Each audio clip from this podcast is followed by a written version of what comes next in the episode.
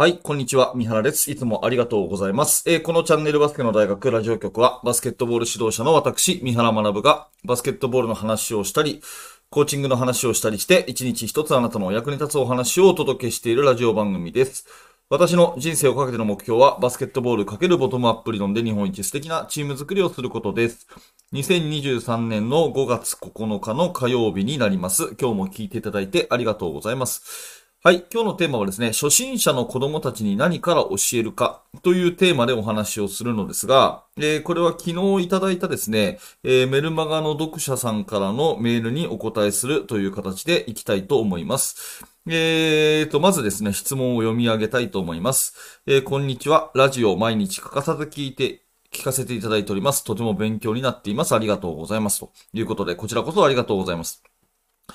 私は中学校で女子を指導して16年目になりますと。うん。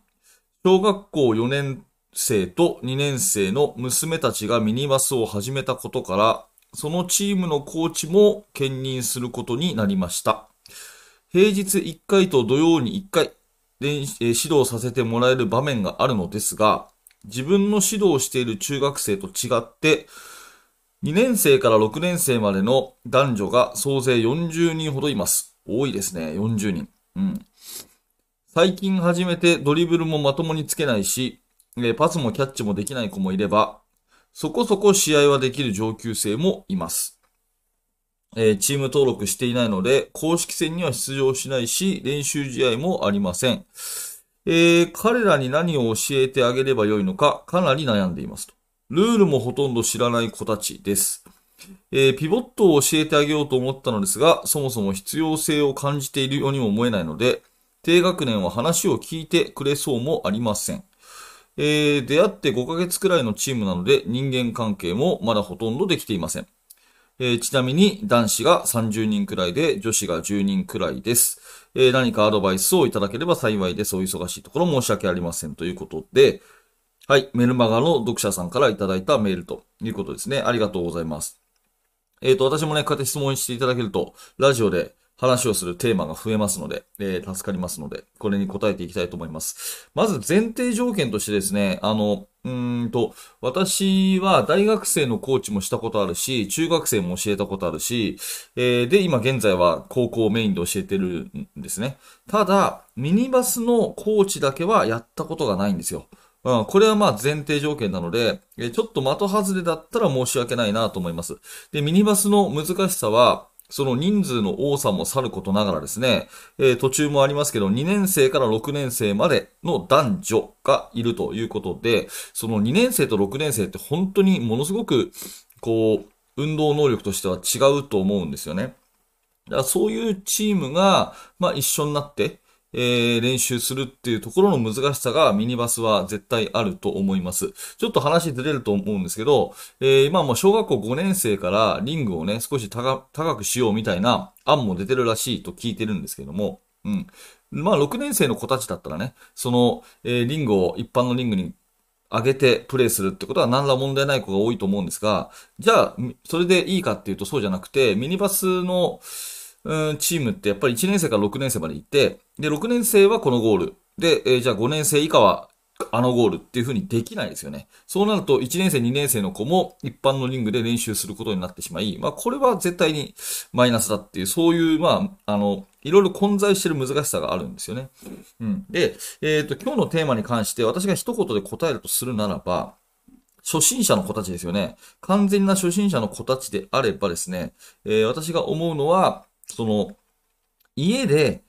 やりたくなるような、自主練ができるようなことをたくさん教えてあげる。まずこれじゃないかなと思います。具体的に言うと、シュートのフォームと、あとはドリブルだと思うんですね。で、ピボットっていう風に言われていましたけど、まあ、ピボットを教えるっていうことがまず必要ないんじゃないかなと私は思っています。もうちょっと上のレベルになったらね、ボールキープドリルとかそういうのはいいかもしれませんけど、まあ小学校の、ましてや低学年の子にね、えピボットがこうでっていうのはちょっとピンとこないのかなっていうのは思いますね。で、ドリブルの練習っていうのは、いくらでもこう一人でできるわけですよね。まあちょっと、その、ボールを弾ませると、えー近所迷惑になるとか、そういうことはちょっと置いといて、えー、まあ、やろうと思えば、一人とボールがあれば、できるということになるから、ドリブルの練習っていうのはやっぱり小さい子たちにものすごく重要な練習になると思うんですね。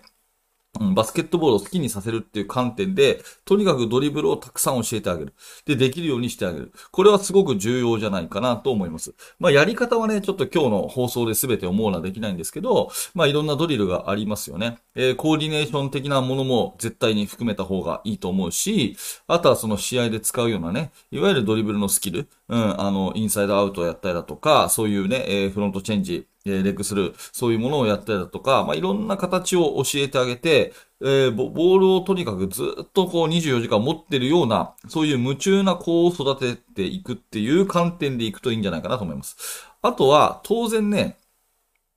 当然ですけど、えー、シュートですよね。シュートのフォームを教えていくってことがすごくすごく重要で、えー、多分、察するにですね、これを見ると、えー、低学年の子は全くこうね、えー、ドリブルもまともにつけないし、パスもキャッチもできないし、で、ルールも知らないしって書いてあるので、まあ、シュートが上手いっていうことはまずないと思うんですよね。だから、シュートのフォームを教えてあげる。で、今だと、ドリブルもそうですけど、もう動画がいくらでもあるじゃないですか。NBA の動画だろうが、日本代表の動画だろうがですね、えー、いろんな SNS で簡単に見れますよね。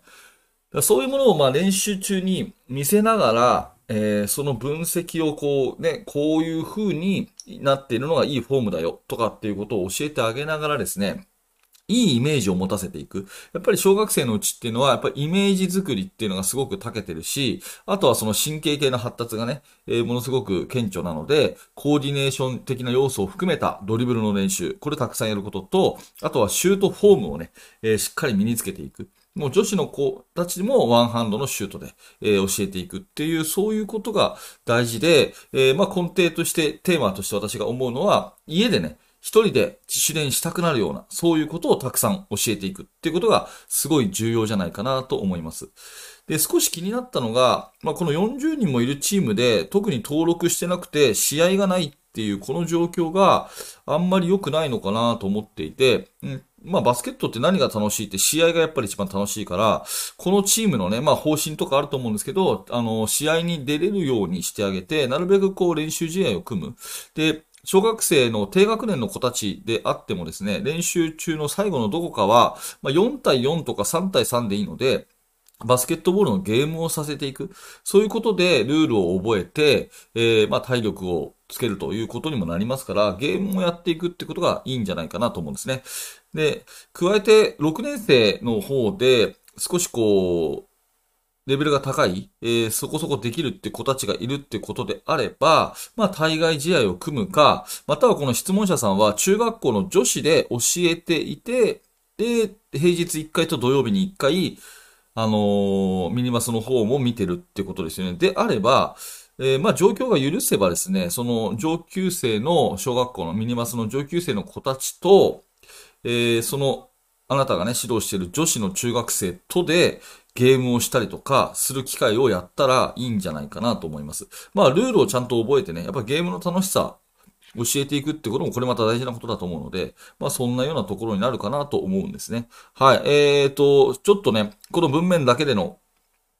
質問回答になりますし、私がね、一番こう、疎いミニバスという世界になりますので、的外れな回答だったら申し訳ないと思いつつですね、今私が考えられる全力の回答をさせていただきました。まとめると初心者の子たちには、やっぱりバスケットを好きにさせたいので、ボールを家でね、マイボールを持ち、で、その子たちが自分でね、とにかくあの、時間があれば自主練したくなるような、えー、練習をどんどんやってあげるということですね。具体的なシュートのフォームをまず正しくする。そしてコーディネーション能力を養うようなドリブル練習をたくさんやるということが一番いいんじゃないかなというふうに思います。で、ゲームの楽しさを、えー、何らかの形で、えー